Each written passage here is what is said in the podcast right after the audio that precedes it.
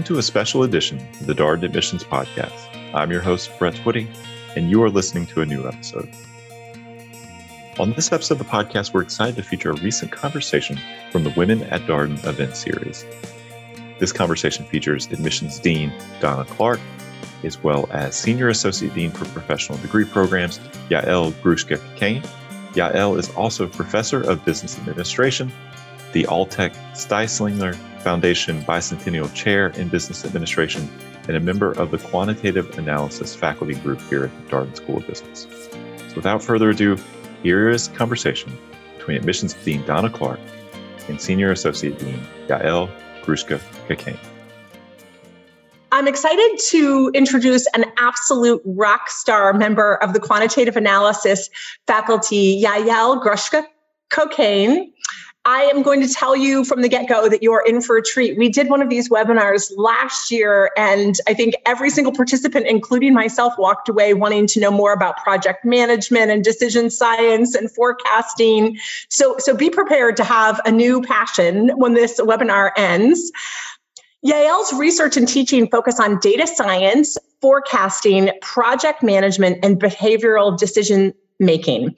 As an aside, after this webinar, we're going to send you a follow-up, and there are a couple of videos that Yael has done. One, an incredibly riveting um, video on project management. Highly recommend that you watch that after the webinar. Her research is published in numerous academic and professional journals, and she is a regular speaker at international conferences in the areas of decision analysis, project management, and management science. She is also an award-winning teacher who recently returned to Darden after teaching at Harvard Business School. In twenty fourteen, Yael was named one of the twenty-one thought leaders, um, professors in data science. I really enjoyed working with Yael on the dean staff. She is a senior associate dean for professional degree programs at Darden. Um, I think she's involved in, you know, so many initiatives at Darden that we're excited to tell you about, including scholarship work and planning the upcoming inaugural Women in Leadership Summit in Roslyn next month. So welcome, Yael, and welcome to all of our participants.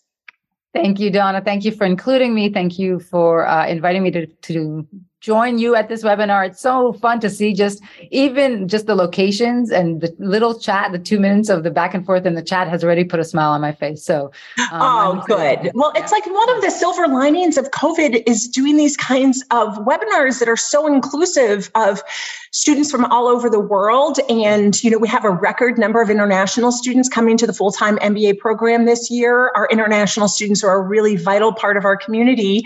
Um, and speaking of international students, you have a really interesting international background. Can you tell people a little bit about your um, international background, Yael? Yes, of course. So um, uh, I don't know if I've told you this before, Dawna, maybe you know this, that I actually was born in New Jersey, which doesn't sound that international. it's, uh, I was born in Passaic, New Jersey, but um, I was born, I never lived there actually, really. My parents were on sabbatical. My father was an academic as well. And so we traveled around a lot.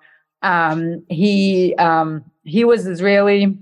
My mom is American, New York born, and they met um, in the U S uh, at Cornell, uh, different school. Um, but um, but shortly after I was born, we went back and forth a little bit between Israel and here, and we ended up settling there when I was about, I don't know, three, just shy of four. So I was a little toddler, couldn't speak Hebrew, couldn't speak English. I had all my languages mixed up because sure. we were back and forth so much during those uh, early ages. And so I um, I ended up growing up in in Israel doing my, um, my, you know, uh, school, school years there. I did military service for three years. So, um, all Israeli citizens, um, end up doing military service. I did, uh, mine as an ordnance officer. I, I was an officer. I served, um, kind of in the nineties. I'll reveal my age a bit. Um, and then, um, after that, I, Uh, traveled the world a little bit. I got my engineering degree in Israel still. So my undergrad is in, in, from Ben-Gurion University. I'm an industrial engineer um, by training. And then I worked for a few years in San Francisco. And then I left Israel. So like I've been away from Israel for, for a while now, over twenty years. Uh, ended up settling in London for quite a while. Yeah. My husband is British. And so I have family there. Did my master's at L S E, at London School of Economics, and my PhD from the London Business School before coming to Charlottesville. So all over, um, all over. But my cl- my immediate family is in Israel. My husband's immediate family is in England. So um. yeah, I mean, a really cool international background, and um, and I'm also a, a proud Jersey girl. So I'm glad to hear those New Jersey roots as as well. I watched um, a video about sort of some of the, you know, early early inspiration to teach. Could you talk about, you know, from a very early age you were interested in teaching? Can you tell us about that? Because it's it's such a, a great story about knowing kind of what you might want to do at, a, at you know early in your. Yeah, I mean, I, ever since I remember myself, I mean, it's. It, I feel like it's a little bit of a cliche. I mean, I've heard other professors, maybe not a cliche. I mean. Maybe it's not a coincidence that people who end up being professors dreamt about being a teacher all their lives. So it's not uh, totally bizarre. But my girlfriends, who I've known some since the age of two, always remember when we, you know, role played or, you know, had all kinds of fantasies, I would always be a teacher in those. I, for some reason, I know that my first grade teacher was very uh, instrumental in affecting me. And, and she was always somebody I looked up to. And maybe that's what got me started. I don't, I can't, I can't really pinpoint it. My father was an academic and a professor who always viewed his job more of a, you know, a luxury that he gets to do his hobby as a job because he loved it so much. So I think that there are many different influences, but I, I, all along, it was a pretty strong current in my life. I was tutoring classmates at the age of ten. I was, you know, TAing uh, from my early days in my undergrad. Um, even in the, I was in scouts and an instructor, always in instruction mode. And in, even in the military, I was trained as a train, you know, train the trainer kind of um, role. So it seemed to be a, a repeated theme of mine where I really enjoy um, and kind of get satisfaction from taking complicated ideas and making them accessible to many different individuals, either, you know, very sophisticated at a very sophisticated level if they're advanced uh, learners, um, but even introducing sophisticated topics to learners who have le- less background. I think that I enjoy uh, finding new ways to present ideas, new ways to make ideas accessible, and new ways to think about pitching them so people can uh, can in- internalize them. So That's that's what teaching is for me. Yeah, and I am not surprised to hear how what a long-term passion this has been for you. Um, For, for everybody in the audience, I mentioned one of the teaching awards that Yael received, but she has received so many accolades and is such a beloved member of the faculty. Can you tell our participants a little bit about what you teach? And everyone, I'm going to ch- put my shade down because the light has changed. And um, I'm just going to put that down while Yael is talking, telling you a little bit about her subject matters that she teaches at Darden. Of course, of course. So, um, and the sun is very strong in Charlottesville today. Um, so I teach a, a, a, a few courses on a regular basis. I definitely teach, uh, I've been teaching project management for, gosh, seven, eight years now. It's an elective course for our residential students. I've actually taught it with our executive students this year too. Um, it's an elective that folks take in their second year. Um, and it's all about managing projects, everything from event planning to software design to construction. Um, many M B A students find themselves in um, project management roles, either formally or informally. They're just expected to know these skills, how to be efficient with your time, how to think about sequencing and prioritization. And uh, not many people realize that there are actually formal tools that can be very helpful. So that's one of my passions and, and a topic that I do a lot of research on. And um, I teach, and it's been a pretty successful elective. I have two sections, um, a pretty big group. Um, and it's very satisfying because almost everybody ends up using these tools and insights later in their jobs. Yesterday, I just met yesterday a student who is starting at Microsoft, and she mentioned that she she was using some principles that I introduced her in the course. So um, that's one course. Another course that I teach is decision analysis. So the area I belong to at Darden is called Quantitative Analysis, um, and uh, we teach a core class in decision analysis. It's how to make decisions.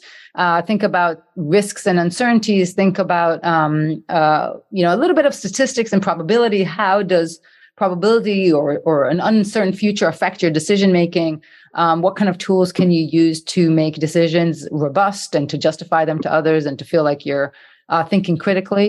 So that's a great course, uh, core course. Everybody has to take it. Um, there's some Excel in that. There's some tools. There's some, you know, more sophisticated statistical tools. But um, it's it's it's a great uh, you know, methods course that gives students exposure to a lot of different tools that they use in other other contexts. And, and finally, um, what a, what a relevant class. And you mentioned uncertainty a little while ago, and we're living in such uncertain yes, times. I mean, what yes. an important skill set to have to help navigate on, you know, leading during uncertain uncertainty. Totally. I mean, in business, there's always uncertainty. If there's a sure thing, then somebody would have, you know, somebody would have already capitalized on. There's no no real certainty in, in decisions. And They've de- de- definitely true, Dawna, that decisions have just become more and more complex with uh, added uncertainty and awareness of the impact of uncertainty. So um, the course helps students understand a little bit more what they, how they should be thinking about it, what they can do, different attitudes, some behavioral components. Um, yeah, so it's very relevant and uh, timely. And then finally, um, I've taught a f- several years a course in data science. Um, anything from programming in R and Python, working with Tableau, S Q L. Um, I don't teach it the, this coming year. I don't have it on my docket to teach because other faculty are teaching it next year, but um, I've taught it in the past and I may t- teach it in the future. Um, yeah.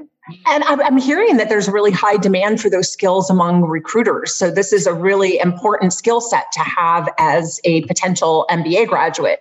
Yeah, so right. So I think you nailed it with that last kind of caveat. As an M B A, um, as a, as a somebody graduating with a with an M B A, I think the skills of programming and data science are very sought after. But it's the combination, it's the M B A with those technical skills that is really that kind of killer combination in my mind. Because um, recruiters and companies really need capable leaders that work with the technical teams and work with the operations teams and the business and the marketers and kind of lead the organization forward. And, um, it, you know, that translator role is really hard to come around. And our students, I think, are just ideally positioned. They're very, their breadth is, is, is very solid and strong. That's what they get from the core. They have, you know, they know how to think on their feet because of the case method and the discussion orientation. And, Uh, I, I believe that that's the best mode for to learn data science and to take it with the right kind of attitude. We're not developing coders around writing the most efficient recursive algorithm. That's a different type of course. That's not what we our goal here. If somebody wants that, we can do that too. I love coding and I, I love obsession, obsessing about coding efficiently, but that's not really what um, uh, I believe our students here need. Uh, here, we're talking really about understanding a business problem, understanding where the data and the data science and the technique comes into play, um, understanding how to make sense of it and kind of, you know, improving uh, and making your best business decision moving forward. So, um, yeah. um, just a, there's a comment from the audience saying, love hearing about S Q L and Tableau usage. And by the way, everyone, we are going to take your questions. I have some questions for Yael, for Yael, but just if you have questions that you'd like to ask Yael, please post them in please. the Q and A. I'd love to go back a little bit because you talked about your love of teaching ever since you were a child. Um, and then when you talked about you know, the fact that you worked in uh, for um, in the military for the mandatory service for the Israeli um, government for three years and worked in San Francisco. What prompted your passion for these areas enough to go back and get your master's and um, PhD from L S E in, in London?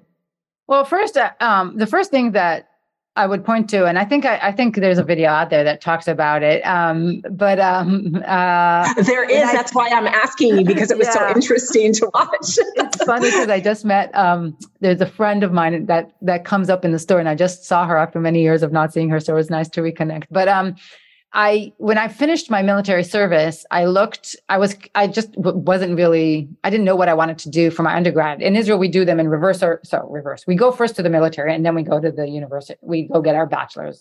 So I started my bachelor's degree when I was like twenty-two, right? So like you, you do it at a, a little bit more, um, a little bit of an older age than you would here in the U S. Um, but I didn't, I wasn't sure exactly what I wanted to do. I knew I lo- loved maths and science and physics and chemistry, but I didn't necessarily want to want to go and study those um, more n- kind of natural sciences. So I was looking at, okay, what else can I do? And my, one of my, my best friend's dad at the time, he knew me very well as a, as a child, and he knew what I did in the military and how much I liked like processes and efficiency. And um, I worked with Gantt charts and I worked with the, with the, with the, with the logistics and the planning aspects. And he recommended industrial engineering, which at the time was a fairly up and coming kind of area.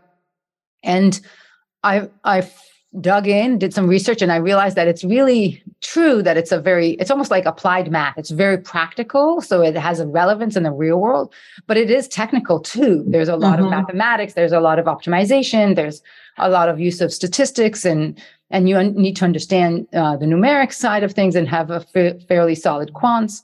Um, and so it was kind of the best of both worlds. It allowed me to bring some rigor and, and mathematics to a very practical set of tools that were relevant to people out there. And so that was always a running theme. It was there from when I started my studies. I loved it, and I really enjoyed every day in my undergrad. And then when I worked in San Francisco, I was selling E R P systems. I don't know if folks online know what E R P systems are, enterprise resource planning. Typically, I say that with a smile because when people hear about it, nobody really likes E R P systems. They're big, complicated systems that have people in trauma if they had to go through a transformation or so on. Um, but when I was selling that and working with decision makers and companies, um, I really missed kind of developing theory and developing theory that um, um, leaders wanted to, to learn and, and apply.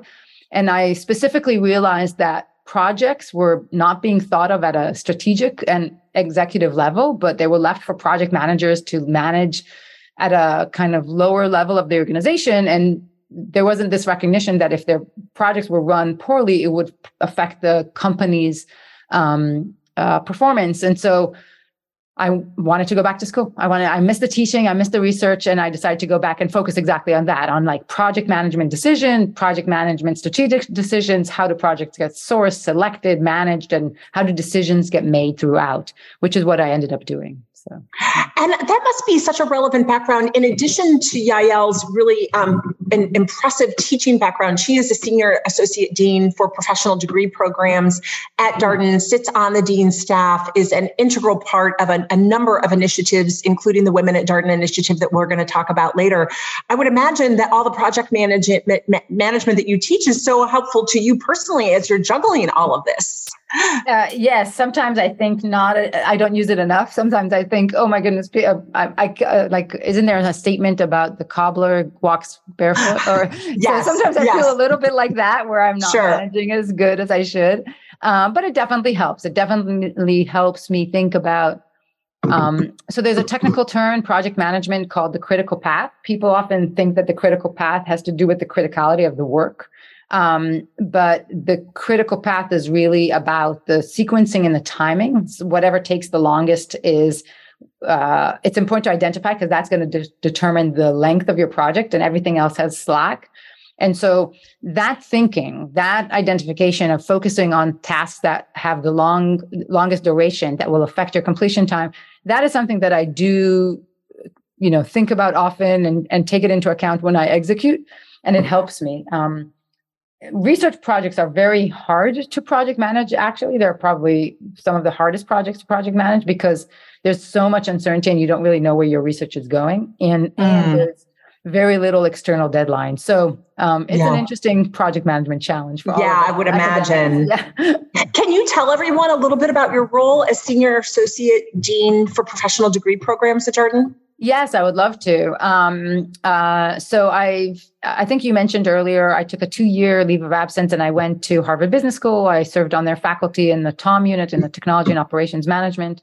I taught there. I met uh, wonderful, wonderful individuals and spent um, a great two years in Boston. Um, when I came back, I um, took a leadership role, um, which allows me to focus and lead the M B A programs for professional students. And when we say professional students, we uh, that's the term we have for students that have full-time jobs. They don't take two years off to move to Charlottesville and do a residential program, but they uh, keep working, they live at home, and uh, they have uh, busy lives. And in addition to that, they have classes in the evenings, classes on weekends, and they get their M B A Um, in addition to everything else. So we have an executive format um, and we have a part-time format, and um, and I am the leader of those programs. So everything from planning the curriculum to identifying opportunities to make the programs better, new courses, new sequencing, new um, features of the program. The, the students have to travel abroad at least once, quite a few of them, about third of them go abroad four times. We call that the GEMBA. It's a global um, executive format.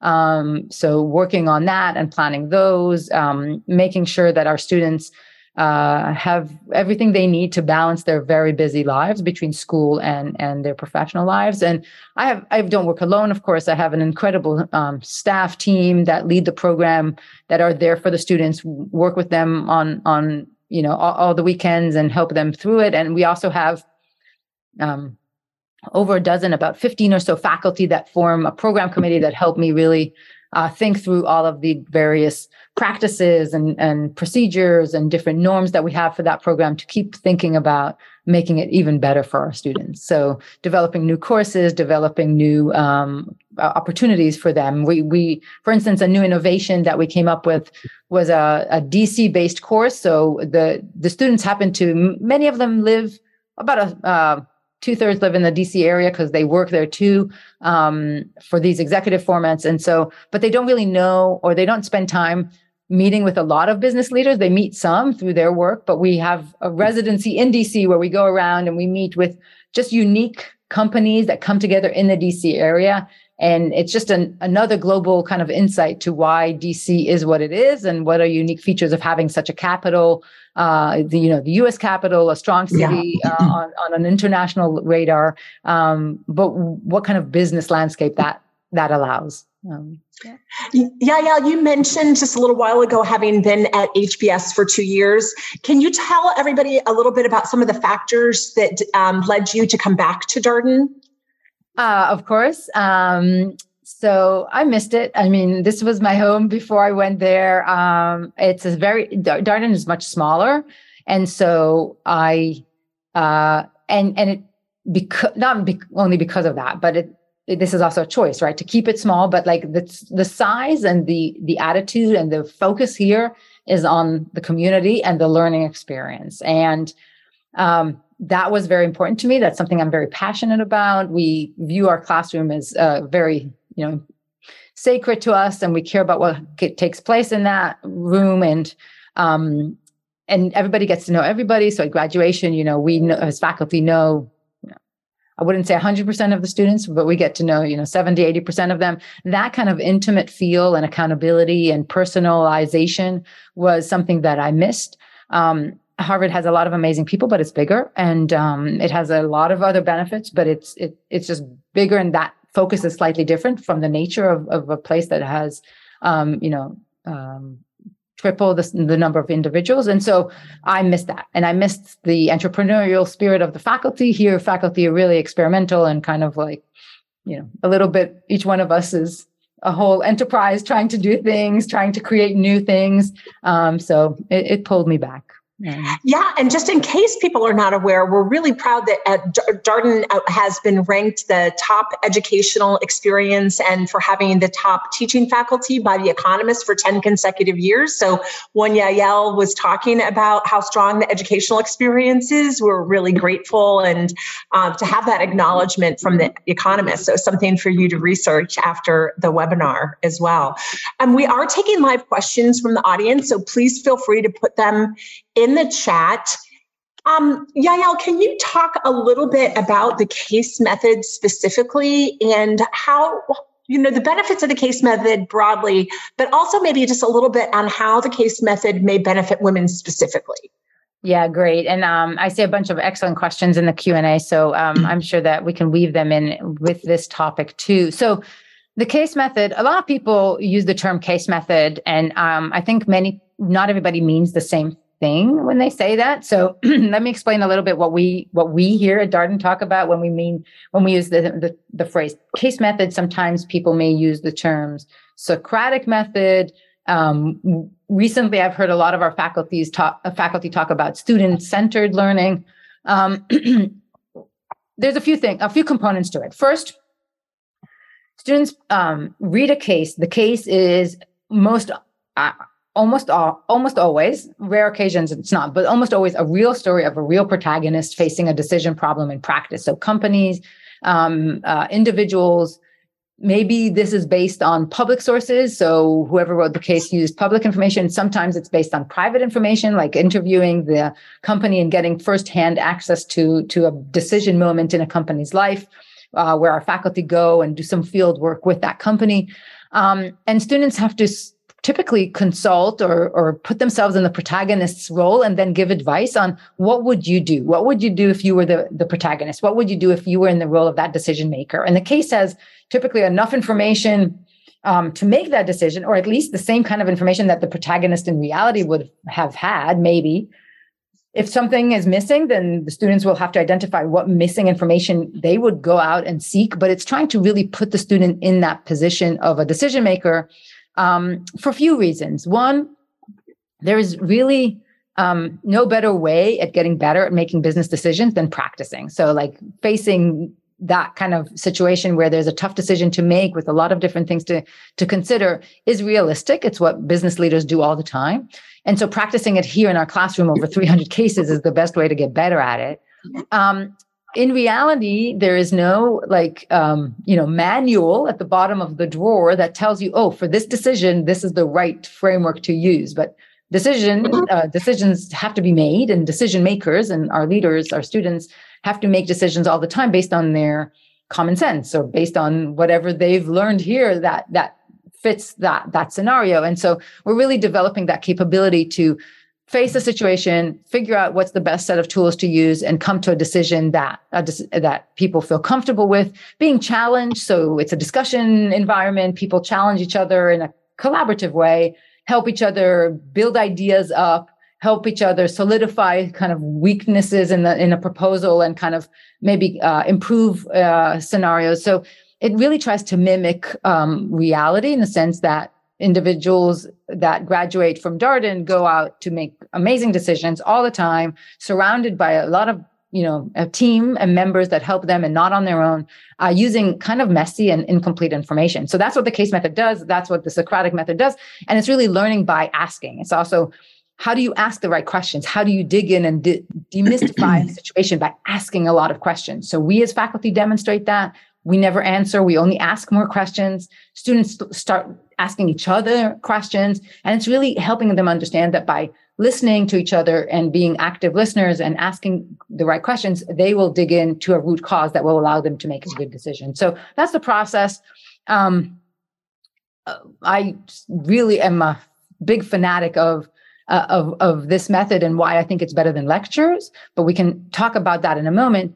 You asked a little bit about, uh, uh, specifically about women in our classroom. Um, and I say this out of um, maybe some years of experience here at Darden, but also just being a woman myself. And in the sense that I think it is really empowering to help, to, to ask the right question at the right time, and mm-hmm. to help others around you and to kind of influence people by bringing them on board through that kind of discovery process. So like practicing this notion that we leave, when we make these decisions, we strip, we kind of are humbled a little bit. We strip of our ego and we actually try to raise all the things that we don't know in order to kind of resolve, come to a resolution and move forward.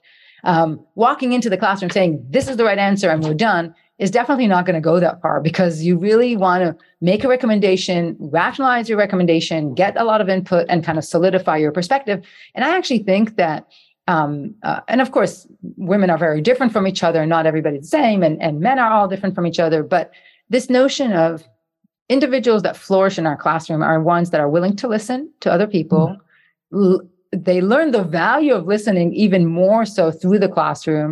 They're willing to admit when they're, maybe they, you know, change their mind or they, they, they rethought something. They're willing to admit, they're willing to recognize what they're hearing from, from peers and from people around them. Um, and then they gain comfort and move on. And I, I've seen women do that really, really well. Of course, I've seen uh, men do that really well as well. Um, but it's, it's all this notion about a classroom that is about not an individual self, but it's about a group coming together to make ultimate the choice. And we all walk away empowered. We all walk away with a new set of capabilities, but we do it in a way that brings us together first and allows us to collaborate on that process and recognize that decision-making is not about an individual, but it's about a group of people. It's about a process. It's about improving over time. And I think that um, that's something that many of our, our we, women find appealing. Yeah. And I think that is such a great answer. There was a question from Brianna about what is the largest advantage you believe post-M B A women from Darden encounter in the workplace? And I think your response um, to the previous question was probably very encapsulating of, of this question. Yeah. Um, yeah. I think, I do think that um, it, from, from conversations with our alums, which I'm very close to, um, uh, you know, I went with two of them yesterday to the Lady Gaga show and met a bunch of others. Um, Uh, really, the benefits of, of this approach are in the long term, right? The transformation occurs here, and it is very noticeable for our students. But the benefits uh, are years to come after, when you go out and in the workplace, you're comfortable to roll your sleeves up. You know, people come to our classroom ready to engage, because I will never provide an answer. Um, so I will start off by saying, Dawna, what do you recommend? So you need to be willing to roll your sleeves up, take the conversation, lead a conversation, uh, um, you know, cor- corral a group of individuals around y- your approach and your perspective, maybe share your screen, walk people through your analysis, uh, you know, look at somebody else's, ask their questions. So that kind of capability in the workplace is really valuable, and not all um, are, are used to it. And so um, our students tend to be very comfortable in those settings, and, and, and, and our women as part of that. You know, it's not about going and hiding in your office and doing some analysis and then coming up with a deck that is fully fledged and, and ready to go. No, it's about this notion of, okay, where do we start? How do we, how do we make sense of a messy situation? And our students become very, very good. Real, and it's it's obvious to, to employers later. Yeah. And you said a word that I hear a lot from students, and that is engaging. And you all might imagine just how engaging a classroom is when you have somebody like Yael leading you through a case discussion. Um, I think that's very energizing. There's a great question from Jenna in the chat, asking if you faced any hardships in academia and how did you overcome them, specifically as a woman? Um, so academia, um, like many other fields, um, there's some areas in academia that have uh, different distribution in terms of men and women. Um, in business specifically, there are more male fe- faculty than female faculty. So I think the majority of business schools hover around the thirty percent faculty, female faculty, if I'm not mistaken. And even within the different areas and units, it's not always balanced. So in some areas, you'll find more uh, female faculty than in others. Um, I think some of the challenges in academia are the challenges of women in many places. Um, so, you know, I have, I have two kids, raising, uh, having a family, having outside obligations, and juggling is never easy. Um, and sometimes, um, I have a equal, equal sharing partner. If if, if not, um, he carries the load in some ways. Um, while I drove, driving back from Lady Gaga, he takes he took my son to camp today and yesterday. But um, I think it's a be- so so some some of the struggles are the same, right? Like you, we hit our prime, and we, as an academic, uh, we work on something called. T- m- many of us work towards tenure, which is. Uh, You work for seven years and either you can stay or you are asked to leave, which is a pretty big kind of gate. Um, and those years, you know, coincide with your thirties. Okay. So it's a year, it's those years, oh, to, for, for me, they happen to coincide with my thirties until I got my PhD. It's a long career trajectory. So, you know, undergrad, PhD, I just started a, as a professor in my early thirties. I, I was uh, heavy into my tenure process in my late thirties and my forties, early forties. And that's exactly prime years in terms of like, you know, kids at home and, and raising a family. So some of those struggles are similar across domains. It's not unique to academia, but it's definitely challenging when there's a lot of um, things you need to accomplish. In academia, it's hard because there's no real time. I can do my research at three in the morning. I can do my research at five in the morning, and I can do my research at, at you know, at, at two p.m., I just need to do it. And so when it's so self-led and so entrepreneurial, um, that also implies that um, you have to figure it out, right? You, ha- I, it's up to me to kind of balance my life cycle and and balance my time. And it's it's not always easy to do, right? Like, um, sure. I, so so those are some challenges. Just the nature of the work, and research is slow, and it takes long stretch of time, and you need to be writing and sometimes traveling to meet co-authors and companies. And um, so so that's that's pretty hard. Um, in addition to that, I think that there's, um, you know, mm-hmm. like many other industries, still certain biases that that we face and and situations where, you know, there are fewer because of the numbers, but also maybe because of um, just historical trends. There are fewer women in leadership roles. There are fewer women on editorial boards, fewer female reviewers, fewer female um, editors and associate editors and, and panelists and conferences. And so when I was, you know, earlier on in my career, there was a bit more of a void in terms of role models. There are some unbelievable role models that helped me significantly, but there aren't as many maybe. Um, and then as things are shifting and there's more awareness, now that I'm more senior, I also get called upon to serve in those roles, which is wonderful, and I'm honored. But then I'm also pulled really thin because I'm sitting on, you know, I'm like I'm juggling editorial roles in four different journals, and I and I just don't have enough time to to do everything. But the representation matters, and so you know, if if I'm not doing it, there aren't there aren't that many, um, uh, still not enough women in the field. So we, you know, some something has to give. So so those are some typical struggles, and I think it's the same in many different industries. Yeah. How do you manage your energy? I mean, I think one of your signature strengths is you have this, this contagious energy level. Um, and how do you manage that? Um, related to, you know, all the things you're juggling. I know you're a runner, for example. Yeah, Tell us a little yeah. bit about like channeling this fantastic energy. Well, I'm not sure. I'm not sure I would do it very well. So let's just start with that. Um, Um, I do have a lot of energy, and I've always had a lot of relatively um, high levels of energy. So I'm an energetic person. I just, you know, the other day I was thinking to myself, I, I'm so lucky that I get paid to do the job that I love to do so much. Uh, I get so much joy and satisfaction. So that just fills me up with yeah. excitement and enthusiasm. It comes, yeah, it definitely comes across. Yeah, yeah. Every day. Um, I do love running, and I do make sure to make time for that. So I think that that's really important.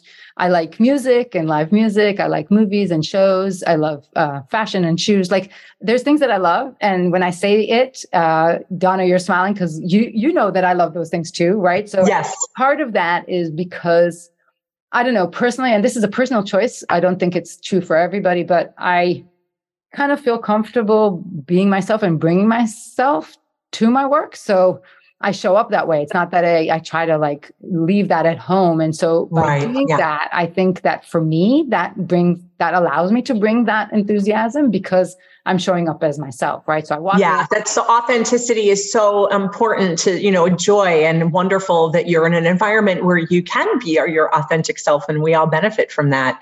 There's a nice comment in here from David Cleary. He says, not a question, but can't wait to start learning from you, Yael, and the rest of the Darden faculty. He's starting GEMBA in six days. So David, wow, we look forward we to yeah. greeting you. Yeah. Um, Okay, and I'm just going to take a look at some of the other questions in here.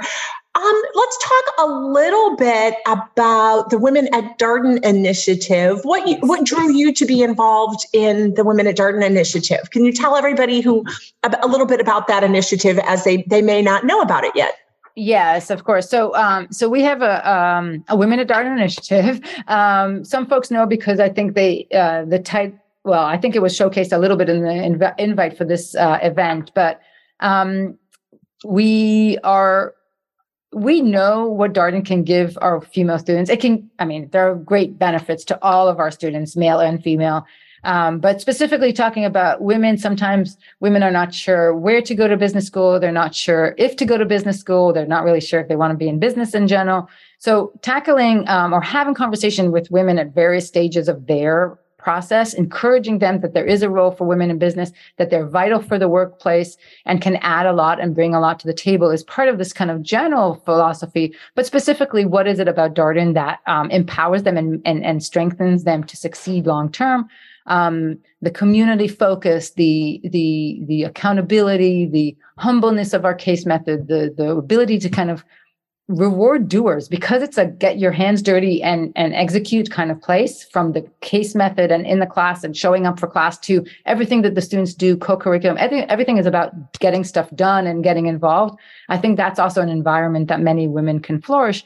And also the case method is about diversity of thought. And um, uh, we have such an array of backgrounds in our classrooms. Really, uh, um, there is no one you know, profile of a student with a specific background that needs to uh, to enter here. Actually, the more varied and interesting and, and just different your background, um, we encourage that and love that and celebrate in the classroom, because it really builds on our, our case method and our approach to, to solving business problems. And I think that all of that is in favor of women. So these initiatives focus on and spreading the news. So like going out there, uh, meeting with, with, with female candidates, or not even, they don't know that they're a candidate or potential kind of applicants, before trying to encourage them to open their mind and think about Darden as a, as a designated school, uh, raising awareness of what unique is, what's unique about Darden, connecting alumni with amazing success stories to some of our students and applicants, um, closing those loops and creating opportunities for mentorships.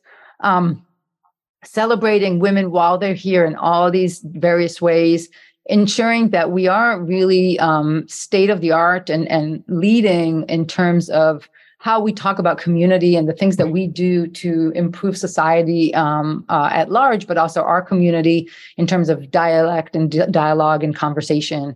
Um, the Women's Summit um, has various aspects. Um, it's part of the Women at Darden is the Women's Summit event in September.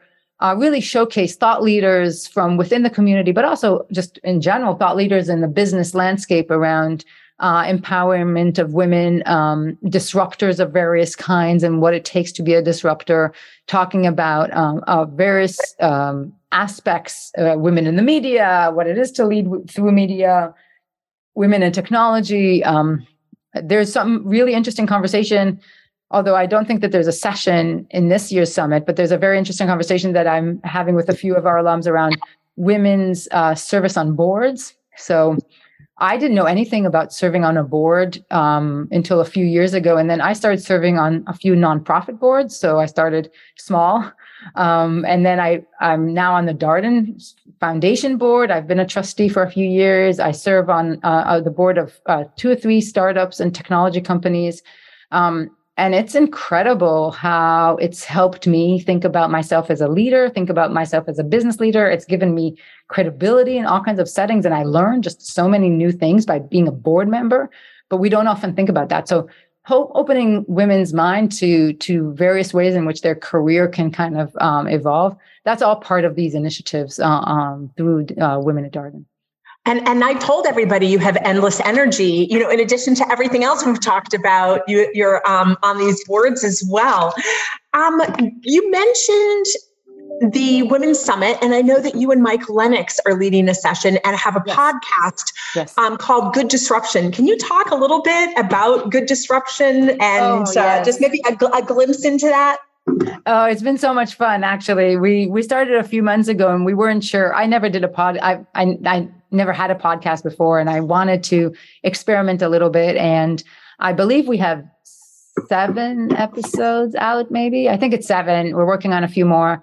Um, we choose. So Mike is a colleague. Uh, Mike Lennox is a colleague. He teaches in the strategy area. He focuses on digital transformation. Actually, his background is in kind of industrial engineering as well. So we share a common background. Um, but we've been uh, co-hosting a podcast where we, um, every episode, we choose a technology, electric vehicles, clean meat. Um, um, what else have we chosen recently? Crypto, um, you know, A I and music. We choose every, every episode, we choose a technology. We first describe it a little bit. What exactly is the disruption? What exactly is the, te- it doesn't always have to be tech in the um, pure sense of tech. Um, so what is exactly the is the technological innovation? What is the role of data or A I or technology or just um, uh, something new? And then we typically bring in an expert um, to tell us a little bit more and for us to ask and gain some uh, some deeper kind of um, appreciation and awareness. And then we try to decide or make the call good, bad, or no disruption. So is this a good disruption, a bad disruption, or no disruption at all? Um, And sometimes, you know, we will disagree. Sometimes we will agree. Um, uh, I'll say that Mike is a very big fan of electric vehicles. He has at least one Tesla, and he's not a strong, very strong believer of crypto. Uh, but it's been really lots of fun to a learn about these technologies, really understand, take a deeper dive into emerging um, phenomena, and then uh, try to to to learn from the experts that come and and then make the call. So. It's been it's been great. We talked about online learning um, and the evolution for higher ed. So yeah, it's been great. That's great. And we just posted the podcast series in the chat. So I know I'm going to listen to it. It sounds it sounds amazing. And for those of you who would like to, um, please feel free to, to listen to Good Disru- Disruption, the series. There are a couple questions in the chat from students asking about how Darden engages with male allies. Um, and I know there is a group called Men at Allies. Could you just yeah. say a couple words about men as allies at Darden? Um, yeah, and actually the, the topic of allyship is is growing in its momentum. And I think this is only an amazing thing, including, I believe, some conversations at the summit that will be focused on allyship. Because um, allyship, yes, it could be men serving as allies for women, but I think the topic of allyship is broader. Um, allyship is, maybe at some point we will talk about it as, you know, just a common Uh, a general notion of how to interact with people around us and a general kind of sense of maturity and E Q. But really, allyship is about being thoughtful around other identities that aren't yours when you're in certain si- situations. Like, how do you display um, patience, awareness, um, understanding, empathy? Um, um, how do you ask questions and expose even your own vulnerabilities when you have people around you that are are different, right? Are, are of a different group. So that could be an ally that comes from a, some kind of majority group, represents represents a majority group, how they become allied to the various minorities, but it quickly uh, moves into a space of intersectionality. So like, I'm going to serve as an ally to folks that have an identity that is different from mine, regardless of the minority, majority kind of uh, classification, I think no no longer matters as much. It's really this notion of being an ally. Actually, there are very specific actions that you can take. And it is about pushing the understanding of what it is that I can do as an ally that will actually help and serve a, um, you know, a good purpose in terms of supporting the people who I want to support and not being an ally in the way that I believe that it is true, right? So it's about listening. It's about understanding what allyship can help, where are pivotal and critical moments where if you are an ally, you can really make a big difference. Um, tactics for doing that in a way that is um, conducive to, to growth and to further conversation and to foster positivity. Um, all of those, I think, are not always We we don't always have those capabilities or tools at our fingertips. We aren't always exposed to them. And so through these conversations around allyship, um, we we get trained and we get um, better at it. So um, yeah, it's it's it's been great to see the community embrace it. And I think that it's going to grow in terms of it, um, the topic of, of the day. Yeah, I agree with you. And so nice to see that there are so many questions in the chat about it. Wonderful. Yeah, yeah, you, yeah. yeah, you mentioned earlier the diversity in the class classes that you teach. There's a question from Mazzino about how you manage diversity and culture shock in business school. And yeah. just before I turn it over to you, just wanted to let you know, Mazzino, that we just finished international student orientation. There is a week of international student orientation before Darden, Darden, Darden before Darden. And before the orientation for everyone, very substantive um, sort of immersion into Darden and Charlottesville and the United States. And that just ended. And I participated in it a, a lot. And one of my favorite Uh, activities at Darden to see all the international students, forty percent this year, introducing themselves from all over the world. So just wanted to let you know that there is a really thoughtful, substantive international student orientation. And now I'll turn it over to Yael to talk about how you manage diversity and help with culture shock in your classes. Yeah, so I think the orientation helps in the sense that it gives folks more time on the ground, just time to get settled. I think the biggest struggle in my mind at the beginning of uh, something as big as moving to a country to do a program like the M B A, not necessarily Darden specifically, but I think in general, the biggest the biggest challenge is really that you're trying to do everything at once. You're moving, you're finding a place to live, you don't really know the city, you don't really have a bank account or, or you know, you don't even know where to get your clothes cleaned or whatever it is. Like, it's just overwhelming. And you're trying to meet a bunch of new people from different parts of the world. And that creates the shock, I think. In my mind, and I'm not um, an expert, but from my experience, that creates the shock in very often. If you diffuse it, and if you have more time to settle and you kind of get your bearings, I know for me, that's really important because then I can show up for the second half of interacting with people that are, you know, from different places. I can show up in a, in a more calm and, and, you know, presentable way. I think somebody mm-hmm. once gave me the advice around me as a, as a working mother with a career. It's like the biggest thing for me is infrastructure. If I know that my mm-hmm. kids are sorted, that I know where I, you know, that everything is working and I know how my day is going to run and I have my food, my, you know, my meals, my, you know, logistics, then everything else will is much easier for me to digest. The interaction with people, the get to know people, the work, the challenge of the work, everything else I can do because my life, so to speak, is settled. So, so the inter- international orientation helps with that. And even students who come to Charlottesville a little bit early and get settled, I think it helps a little bit. Mm-hmm. Now, I think the second half of the question around culture shock, when you bring three hundred, if it's our residential program, that's three hundred students. If it's our part-time students, it's, you know, sixty-five students. If it's our E M B A students, one hundred thirty-five students, whatever the group is, it's always going to be a bit of a shock getting so many people exposed to so many people at once with the content. You're also learning and it's hard and it's intense. And so you're doing all of these things at once. So things that we do is really, again, part of what I think of as Darden's secret sauce. It's everything that we do outside the classroom, right? We get to know each other. And that's from the faculty to the staff, um, people serving lunch to the people uh, um, who, who wash the boards to the dean. Everybody wants to get to know each other at an individual and personal level. Why?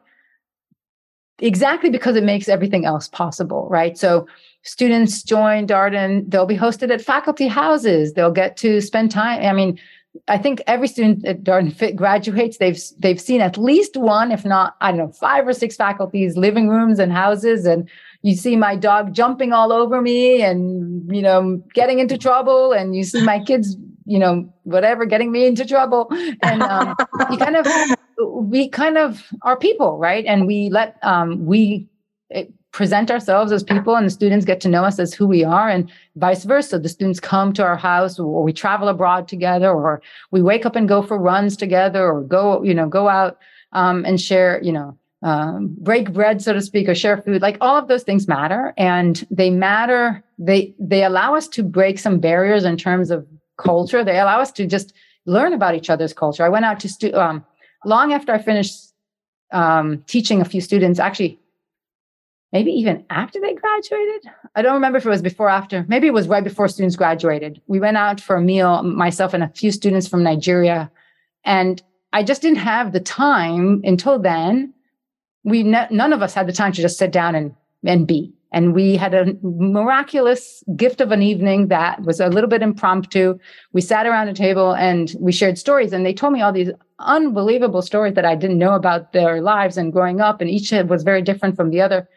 But I just got home and my mind was blown. And I've been doing this for, you know, fourteen, fifteen years now. And my family has seen me with many, many different students. And um, I still am blown away by what I learn about are my students and what they've been through and their stories and just how extraordinary they are. And I learn about their countries and I learn about their, you know, in- interesting, just like things that happen in the world that I didn't know. So that's, I think, how we break barriers by just getting to know each other as a person. Um, and it's not about getting to know a culture, it's just kind of getting to know, you know, a specific individual. Um, right. And the richness of those meaningful relationships that you're describing, I mean, give everybody so much joy. It's yes. uh, it's amazing. I don't know if people picked up on it earlier, but Yael talked about seeing Lady Gaga last night with some Darden alumni. And so nice that you form those kinds of relationships outside of the classroom, that you go to concerts as well as having them over to your home. So that's well, wonderful. Just, they're amazing people. And, um, you know, I was in London a few um, earlier in the summer. I went to London uh, for various reasons. I had a conference I had. Um, and as I mentioned earlier, my fa- I have family there. And um, due to uh, the, I want to say gift, but it would be uh, generous. The the COVID that is the gift that keeps on giving in our world today. We had I had two extra tickets for uh Uh, a West End show. Uh, we went to see Wicked and I had two extra tickets because two members of my family could not go. Um, And I, the night before, I happened to kind of, uh, students of mine saw me on Instagram. They knew I was in London. We met up for an ice cream. And then I said to them, you know, I have an, I have two extra tickets to, to Wicked. And so they ended up joining us to see the show. Right. So like, oh, so it, nice. It was so nice. It was great. Uh, um, that's, that's great. I guess last question, and this is an opportunity maybe for, you know, a little inspiration. One of the things we've all read about a lot is, um, imposter syndrome and the extent to which women in some settings can experience imposter sy- syndrome. And there's a really great question in here from Lynn. Have you experienced a difficult time where you personally had self-doubts, maybe some things not falling into place? And what did you do to overcome that? Uh, totally, Lynn. So um, I don't know that I formally knew the idea, the term imposter syndrome, Uh, until I went through it myself. So like, I just didn't know it was a thing. And so I think yeah. part of the fact that people are talking about it helps. But um, when I was in my second year at Darden, and like, I can tell you in a lot of detail about this because I, I remember it vividly and it's been a, a defining moment in my career. When I was in my second year at Darden, I just felt things unravel. And it could be a, a bunch of factors coming together, which I think it normally is. But for me personally, and Lynn, I'm sharing a very personal story when I can't even see your face. So you'll have to knock on my door um, uh, when you're here. But I, um, you know, I I had my first year here at Darden. It was very successful. I did okay in the classroom. I had a few papers coming out. I felt on the top of the world. I had my dream job. Like I couldn't believe I nailed this job. It was really the place for me.